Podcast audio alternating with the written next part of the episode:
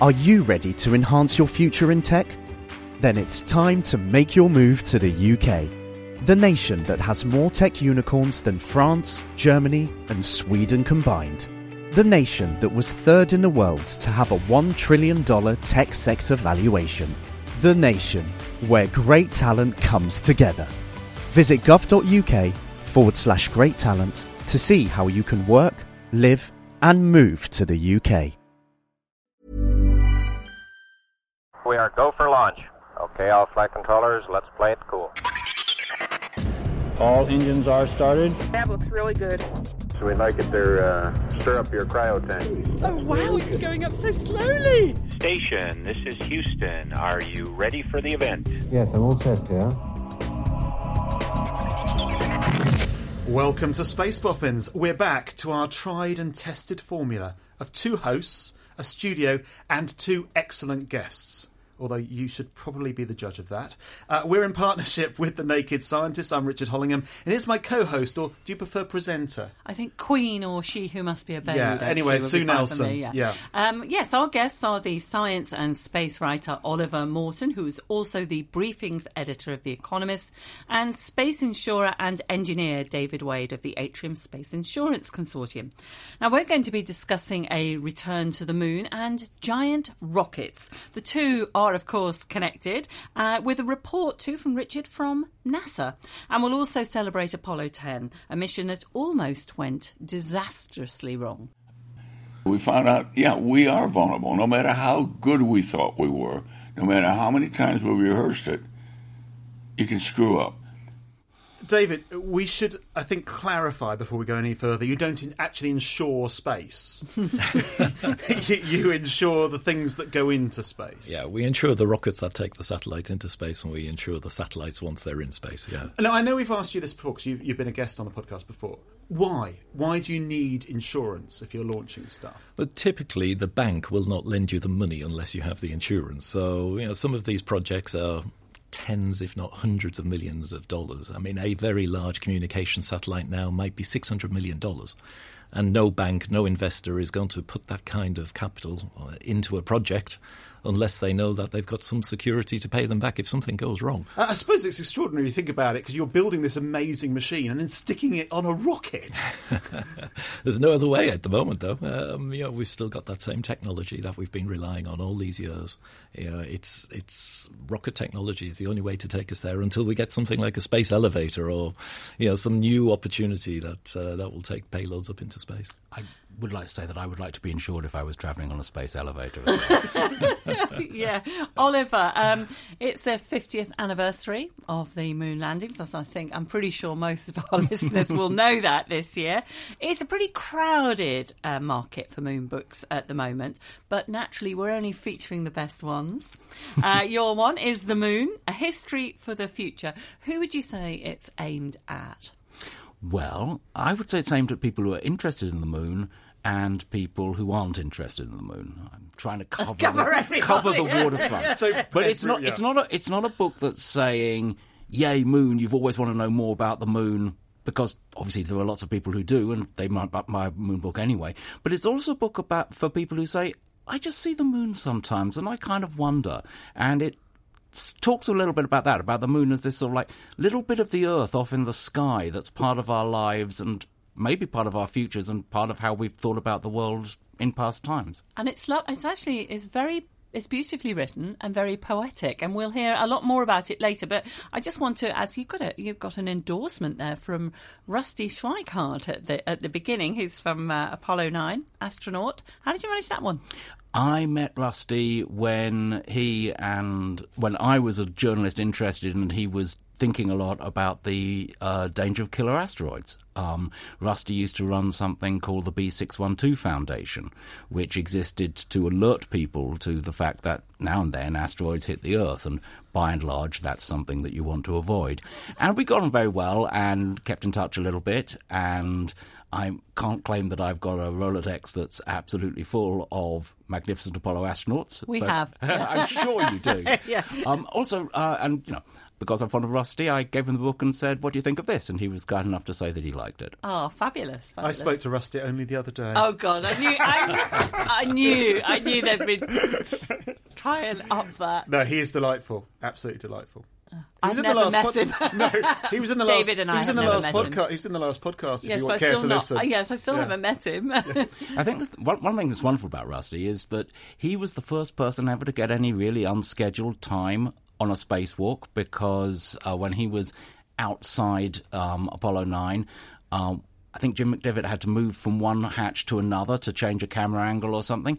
And so Rusty was, he was the first person who was just hanging there with nothing to do. And years later, he wrote a wonderful sort of like prose poem about it called No Frames, No Boundaries. Wonderful piece of writing. Oh. Yeah, no, I think he's he is one of the most thoughtful ast- astronauts. He also took with him. I didn't know this till the other day. We were interviewing him for this uh, World Service program that I'll, I'll mention later. A lot. I'll mention it a lot later because I'm really pleased with it. Um, but he actually took quotes up with him. He would spend his Sunday nights listening to classical music at home. On Sunday nights, he'd put the kids to bed and sit in his study going through quotes that he would then take with him up into space. I mean, how many of those Apollo astronauts would do that? I think he's an extraordinary, extraordinary man. Absolutely. Yeah. Oh, is it me now? Yeah. Okay. Uh, so we're going to chat more about the uh, future of lunar exploration later, but let's talk about the giant rockets you need to get there. We have ignition sequence start. The engines are on. Four, three, two, one, zero. We have commit. We have we have liftoff. Liftoff at 7:51 a.m. Eastern Standard Time.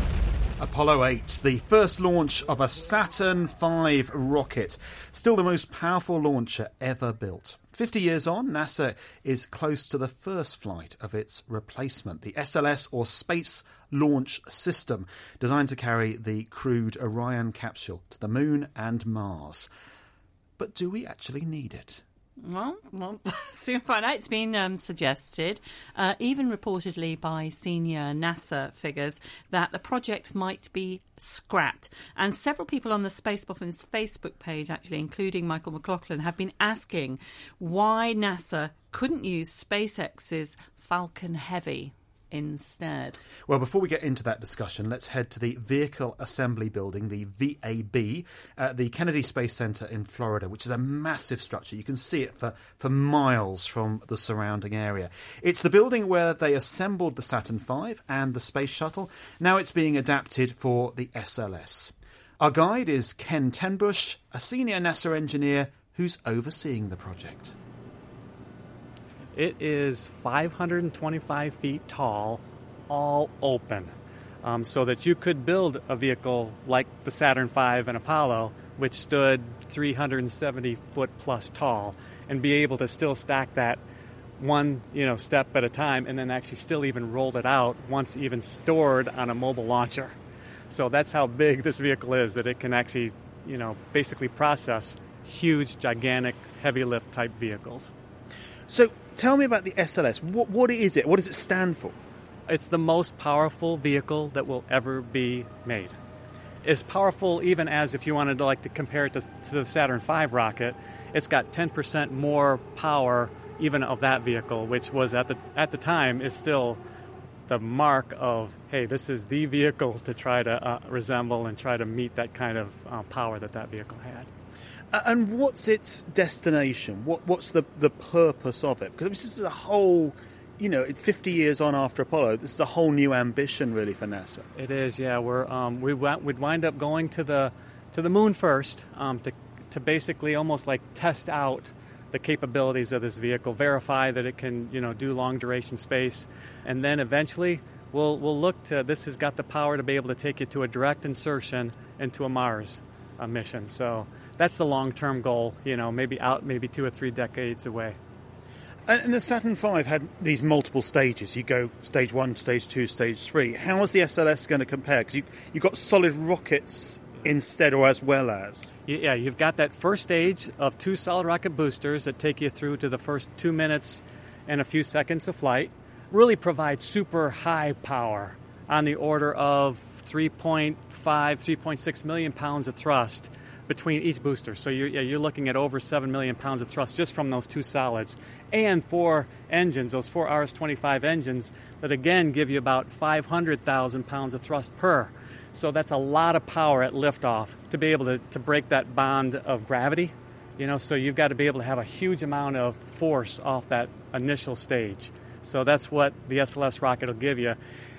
And that's why you're able to lift the, the, the amount of metric tons, you know, as far as into deep space, because you've got all that capability to lift all that mass right at liftoff. But actually, you've got the engines, you've got a huge amount of fuel. You're only actually carrying four people at the top. Four people at the top, but then also with the capability to, to bring in other payload as well in the future, which is really the key to that long duration space travel. Even this this first uh, vehicle that we have here, um, that's going to get upgraded through. You know, the, the this first vehicle is a um, is a block. They call it like a block design, and um, we'll have a block 1B design that'll get us even more, and then finally a block 2 design of the same vehicle. When we're actually done, we'll go from a 70 uh, metric ton kind of payload capability out to about 130, 135 metric ton capability because you're going to need to bring in, you know, a quarter of a million pounds of everything else you need for supplies for a deep space mission. Or even if you were to try to colonize the moon or colonize Mars, you still need that capability to be able to take that kind of heavy payload um, and support structure that you're going to need for those deep space missions. Just describe then what we're looking at, because we've got the, the vehicle assembly building, and we're in an older part, if you like, of the, of the building. And you know, this dates back to the, the 1960s, built for Saturn V. Then we look across uh, from the other side of the, the the main bay here, this great high building, and you know we're pretty high up, and there's still more above us. And then you've got all this new section over here. So what are you building here at the moment? Right now, um, what you've got here is a mobile launcher, and this is the structure that will wind up going out to the pad and give you all the different umbilical, uh, pneumatic, electrical, hydraulic, all the other things that you're going to need as far as with the um, with the umbilicals that actually provide all the other commodities to this particular vehicle to be able to process it. All that's going to be done right here off the mobile launcher as they actually take it out to the pad. So you got this huge structure and capability to be able to, to bring that into the launch vehicle and to the uh, Orion spacecraft. And so, yeah, that's a huge structure that is basically going to be your ability to be able to carry it out to the pad so you can launch it at the pad there's a crawler transporter that has to come up underneath that, lift that up, and actually bring that out and then drop that onto stanchions out at the pad and then get it ready for launch. So it's uh, again, you got to be able to support that through all kinds of different umbilicals to each of those parts of this spacecraft from top to bottom. Now, I can't help but notice there's no SLS in here yet. What's your timeline looking like? I mean, how soon will you start to get hardware in here and then start thinking about well, actually launching? We actually do have some hardware here. There's some over at the SSPF, and and so yeah, we do have, and, and right there we have the um, Orion stage adapter. It's already been built and shipped here to KSC, kind of monitoring that, maintaining it um, while we're waiting to lift that in here. Um, but the um, the probably the, the pole that we're kind of waiting for here a little bit is the, um, the actual core stage. They're building that. They've you know got sections of that built. It's being built at MAF at Michoud Assembly Facility in New Orleans, and so once that gets here, you know don't have an exact time frame, um, but yeah, the uh, got some solid rocket boosters in Promontory, Utah. They're already built. They're ready to be shipped. So the pieces are there. It's just a matter of waiting for everything to be ready to be put together. And once that core stage is complete, it'll be shipped here and we'll be ready to go. You seem pretty fired up. I mean, it's is it is there genuine buzz around all this? Always, when you're part of something this incredible, you know, to build a launch vehicle that can actually take us into deep space, a launch vehicle that can carry huge amounts of payloads to be able to allow that to happen yeah, it, it's it's great to be part of something so enormous, so much bigger than you yourself, you know. But all the teaming and everything that has to be done to make that happen, it, it's a, an incredible um, piece of work for humankind. That's Ken Tenbush, and yes, it was a very cool location in the vehicle assembly building. Um, I mean, he, he, used all these imperial measurements, and I can never quite get my head around those. Um, basically, 525 feet tall. It's it's high. It, it's so big. It has its own weather system, so you can actually get clouds. You can actually be inside, and it rains in the vehicle assembly building. That's how big it is. Also, I want to say, um, where we were standing, I didn't mention that in the interview. You know the film Apollo 13 the one the, you're obsessed with. the by, best yeah. the best space film ever Yeah. made when uh, early on where tom hanks the jim lovell character is being told he's going to the moon by the, deke slayton Mm. they're standing on that balcony and the rockets being assembled by them that's where i was standing Oh, that's cool. Wow. Yeah. Because I have been I in know. that building actually when I did the um, Orion launch a couple of years ago. But just being at the bottom looking up, and for our European and British listeners, um, I worked out it's about 170 metres high, all this feet and pounds. yeah, and i couldn't quite get my head square. around oh sspf Square. what do we think that is Sun Think it's- protection factor. I think it's the Space Shuttle Payload Facility. that would sound good Um, yeah Processing facility. I Processing, yay. Sorry, sorry. Yeah, that's why you're here. Um, now, I, I've been reporting on the SLS for quite a few years uh, now. I've been lucky enough, and I think we've heard it in the podcast, uh, to see it under construction um, in New Orleans. Uh, David, what do what do you make of it, the, the, the SLS? I think it's a fantastic vehicle, and it's probably what we do need if we're going to go back to the moon and onto Mars. Um, I've read the articles sort of saying, you know, why can't we use smaller vehicles? But it's all about the capability, all about the mass that you can take into orbit. Um, as Ken said in that uh, interview, you know, we're talking 100 tons at a time that we need to take into orbit. And even something like Falcon Heavy, which is a massive rocket by modern standards, can still only take 60 tons or so into low Earth orbit. So, you know, you really do need a lot of capability up there. You need a lot of fuel as well as all of your assets to take you out there, to land, to bring you back again.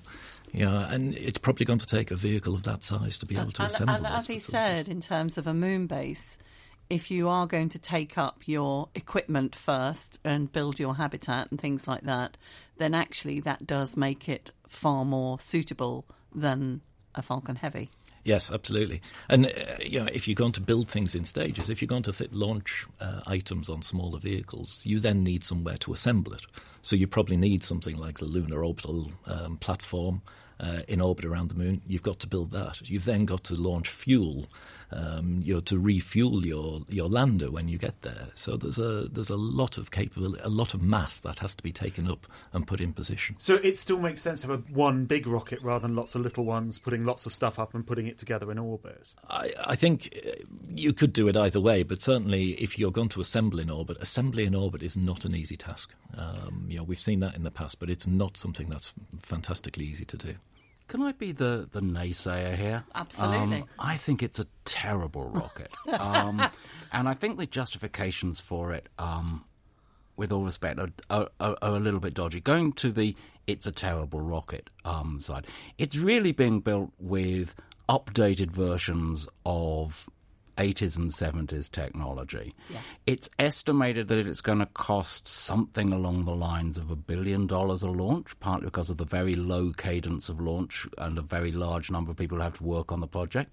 Now, for a billion dollars, you can buy quite a lot of Falcons. And the whole point, as I remember it, the whole justification on which the space station was sold was that it was going to teach people how to assemble things in orbit. And so, if you go from having spent over a hundred billion dollars on the space station and say, but we still have to launch things in jolly great big lumps, then I think that the space station has clearly not done what it was meant to do, unless what it was meant to do was maintain NASA's capability to go on spending money in the southern states of America. What, what do you think, David? Uh, the saving launching Falcon uh, Falcon Heavies may not be as great as you think. I mean, that 60 ton capability to low Earth orbit is a fully expendable Falcon Heavy. So you're throwing the rocket away every time. That's I thought 150 that two million of the- dollars. I thought two of the firsts came Ah, back. Now, if you recover, if you Hmm. recover the vehicle, then your capability to low Earth orbit is more like 20 tons. So you're looking at five flights of a Falcon Heavy in reusable um, format to uh, to equate to uh, to one of the SLS. So actually, so when you that's start still with saving money, then that's still it's, it's still half saving money, but It then you've got the additional cost of assembly in orbit, which is an expensive. Isn't there an, another issue here that one is public and one is private? Isn't there a, something to Ah, be yeah, said, but- but David, for SpaceX something to couldn't, be? Couldn't exist without No, the no, no. injection I'm arguing of the other. public No. I'm not yeah. arguing that, that, that actually. I'm, I'm- I'm not trying to defend control- SLS in No, no, no, particular, but- but, Uh-huh. they're- they're- I mean, Elon Musk is now working on the BFR. Now, that will have a similar capability. Now, maybe that's the way to go. It's a single big rocket com- developed commercially. Maybe that's the answer. I'm not sort of trying to defend SLS over everything else.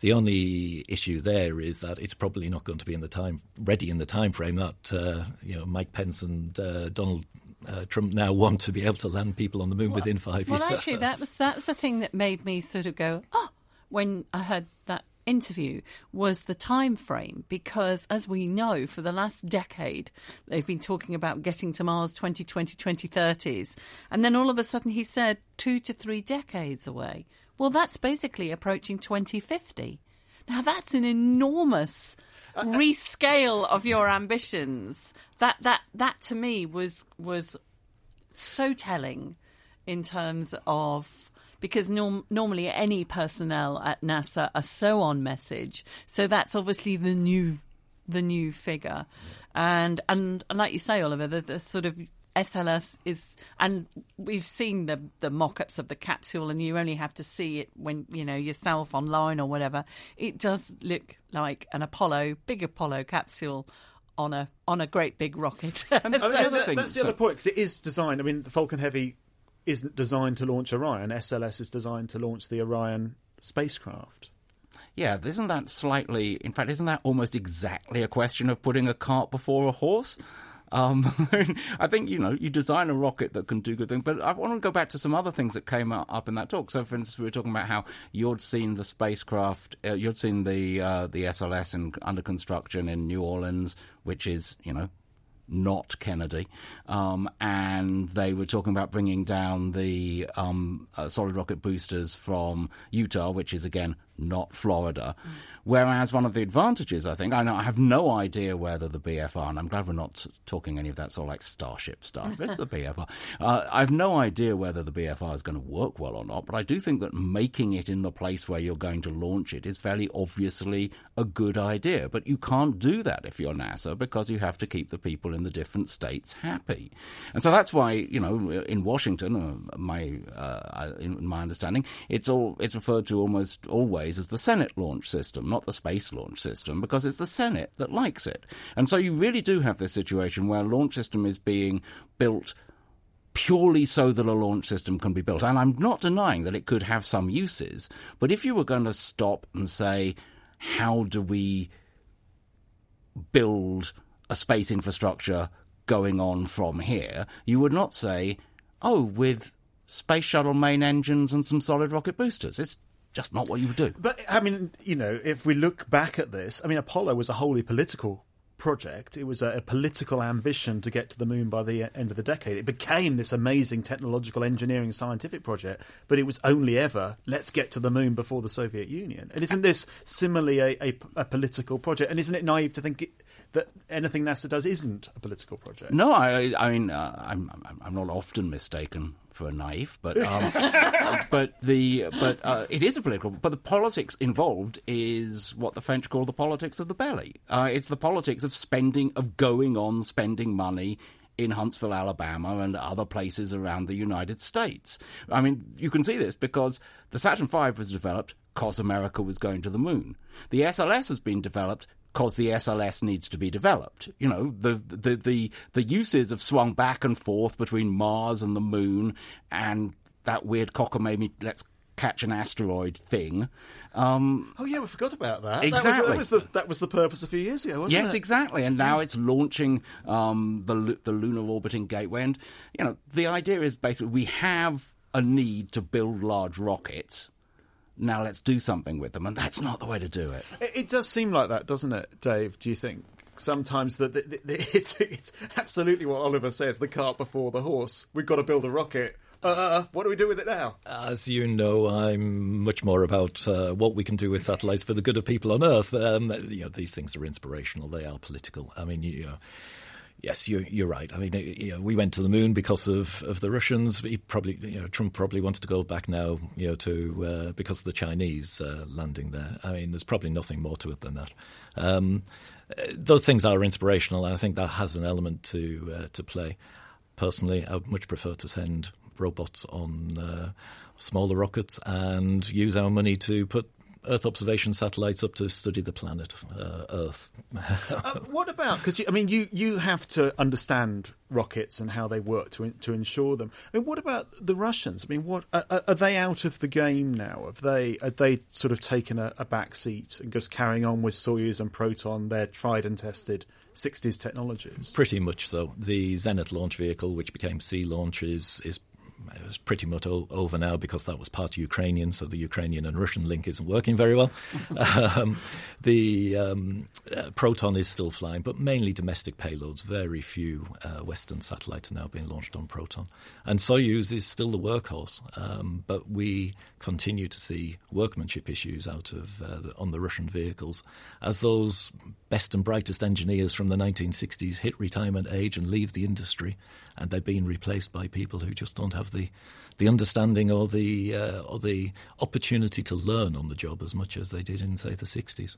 Yeah. So we keep on it's seeing very, it's very failures. sad. Yeah, it's very sad. absolutely. Um, still to come, as promised, we'll talk moon bases and celebrate another of the missions that helped humanity reach the moon. This is Space Boffins. We're in partnership with the Naked Scientists. Our guests are engineer Dave Wade and writer and author of The Moon.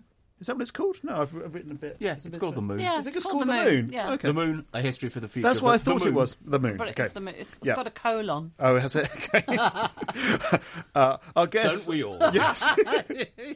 our guests are engineer David Wade and writer and author of The Moon, Oliver Morton.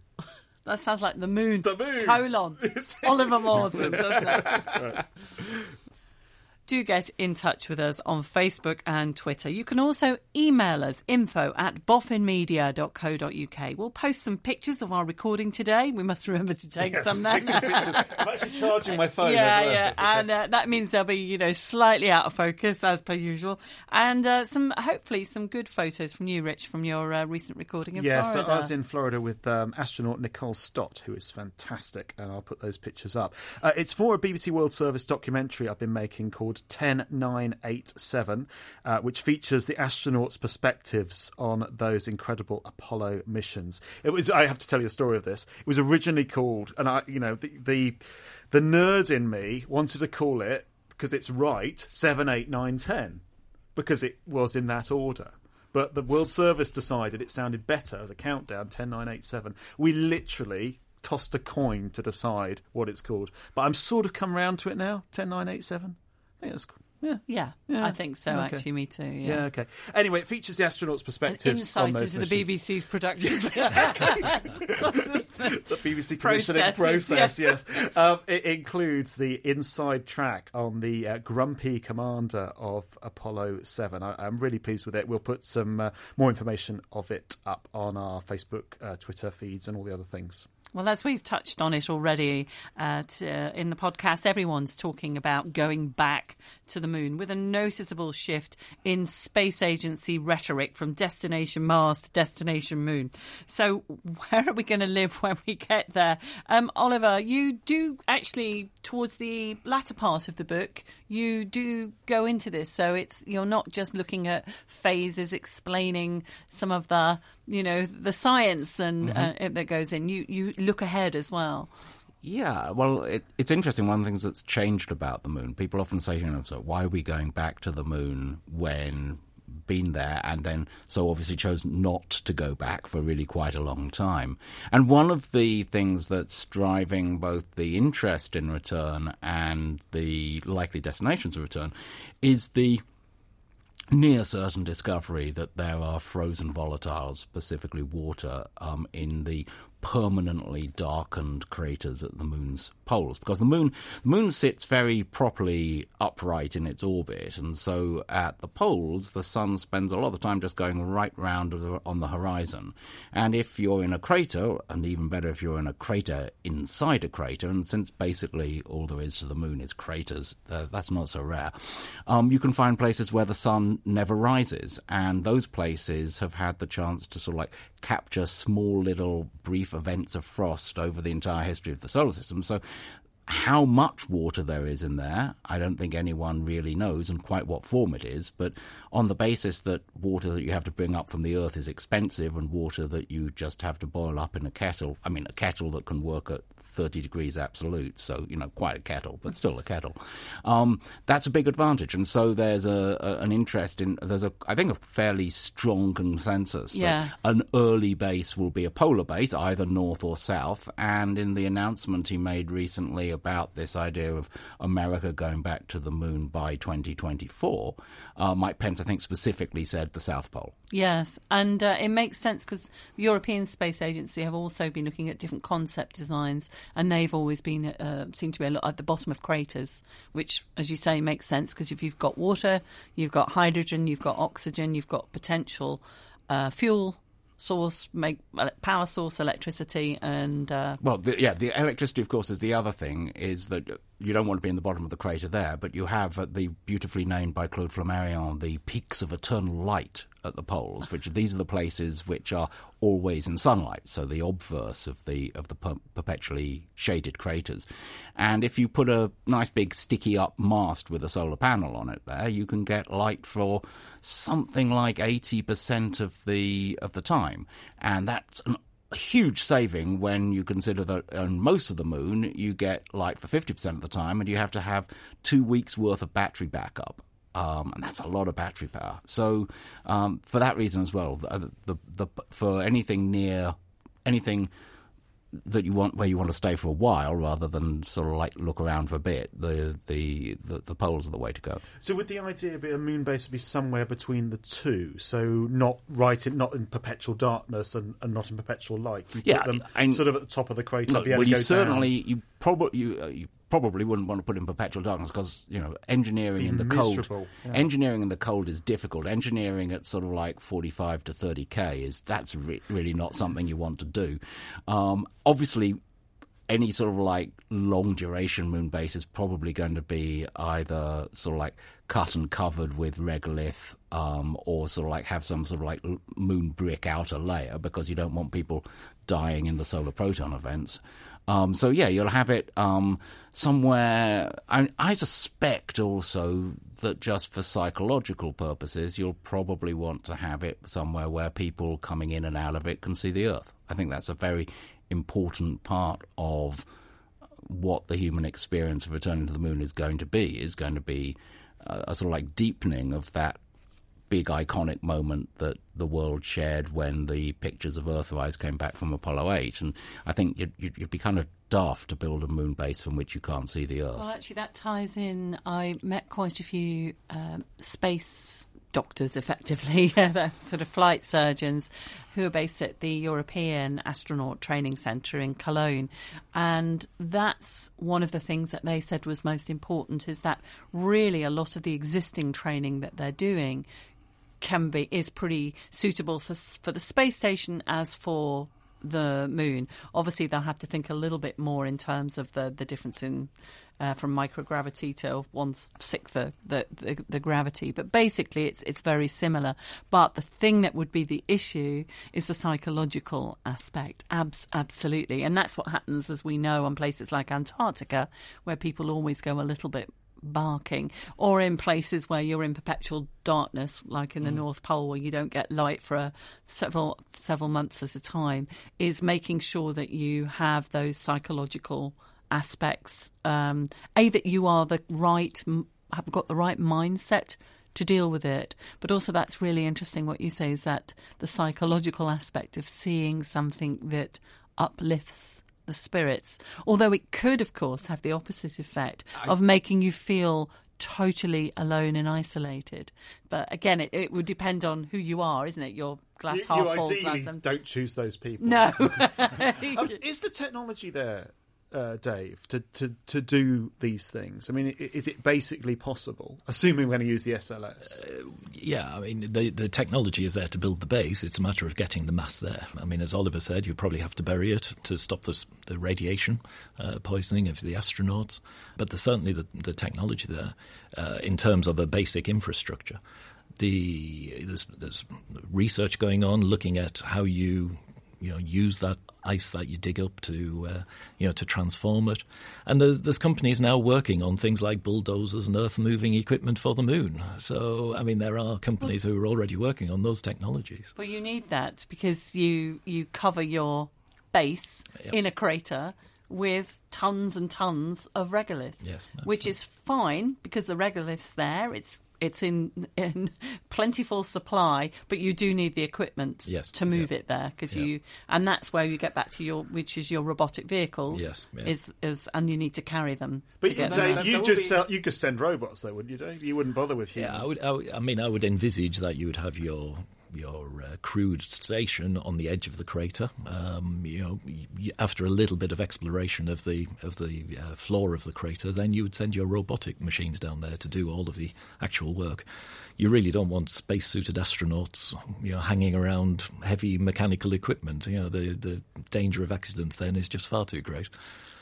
Oliver, do you ultimately envisage a, a civilization on the moon, or at least a, a, in the same way we've got the space station, you know, continuously occupied? Is, is that something we're looking at in the future potentially with a moon base? I always try to think about, you know, what would someone in 1919 being asked about stuff happening in 1969, what would that person say? I think I honestly don't know. What I do know is that on as part of the return to the moon, the human experience of the moon will be very different in various ways to the experience of the 1960s and 70s because it will be an experience that will be shared by a greater range of people in the flesh. And so far no woman has travelled beyond low earth orbit.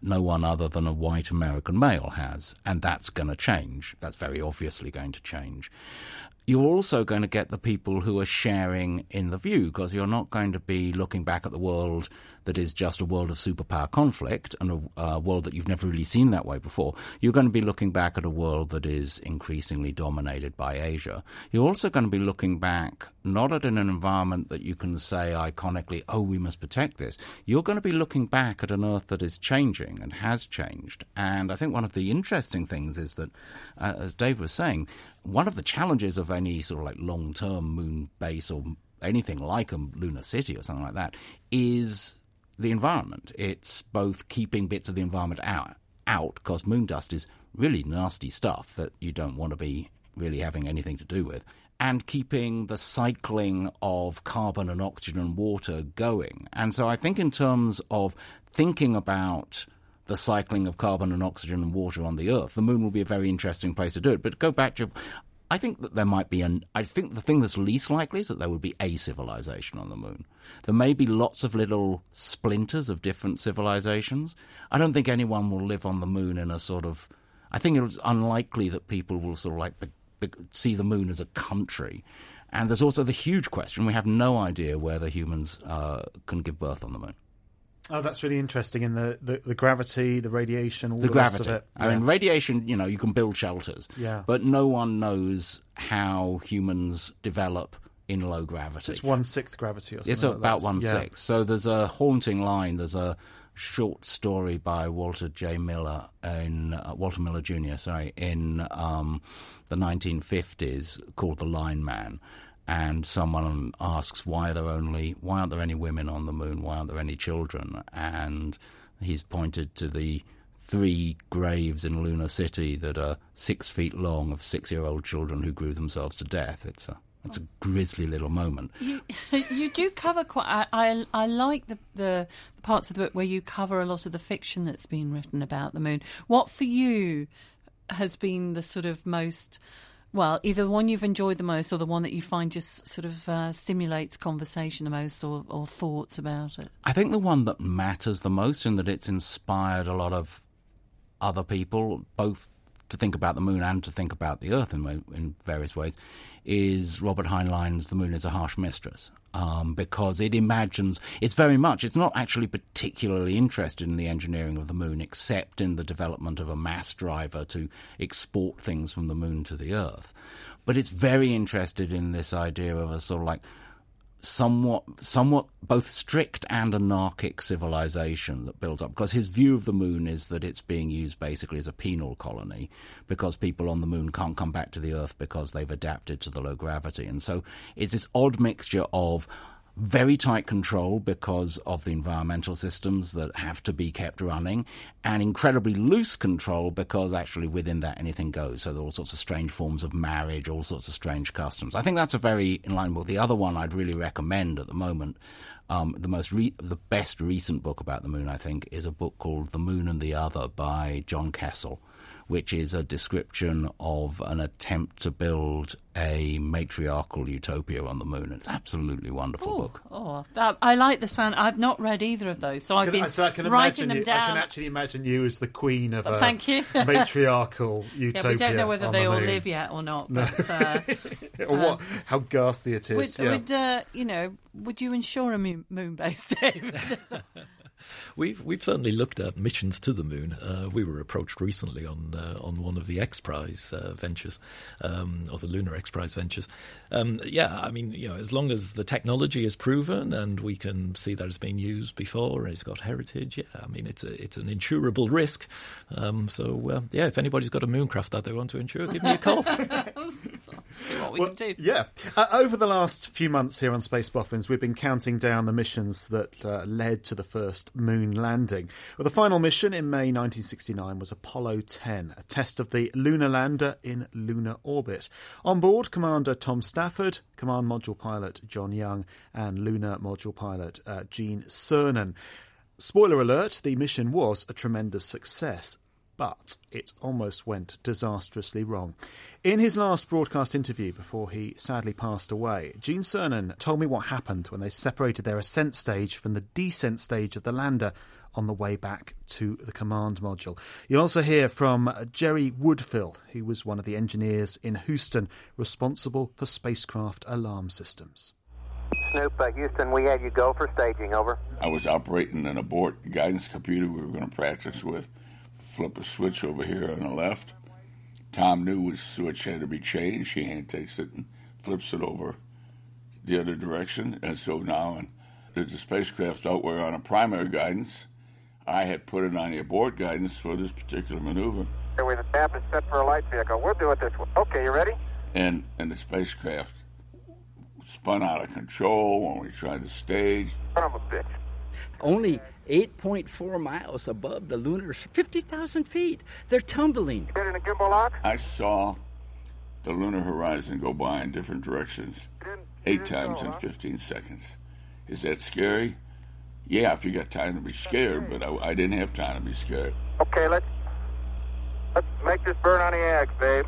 Fortunately, Stafford decided what the only thing to do now is to just sh- shut everything off and take over manual control. Don't let the computer orient the vehicle, just do it manually. Yep, who's up, babe?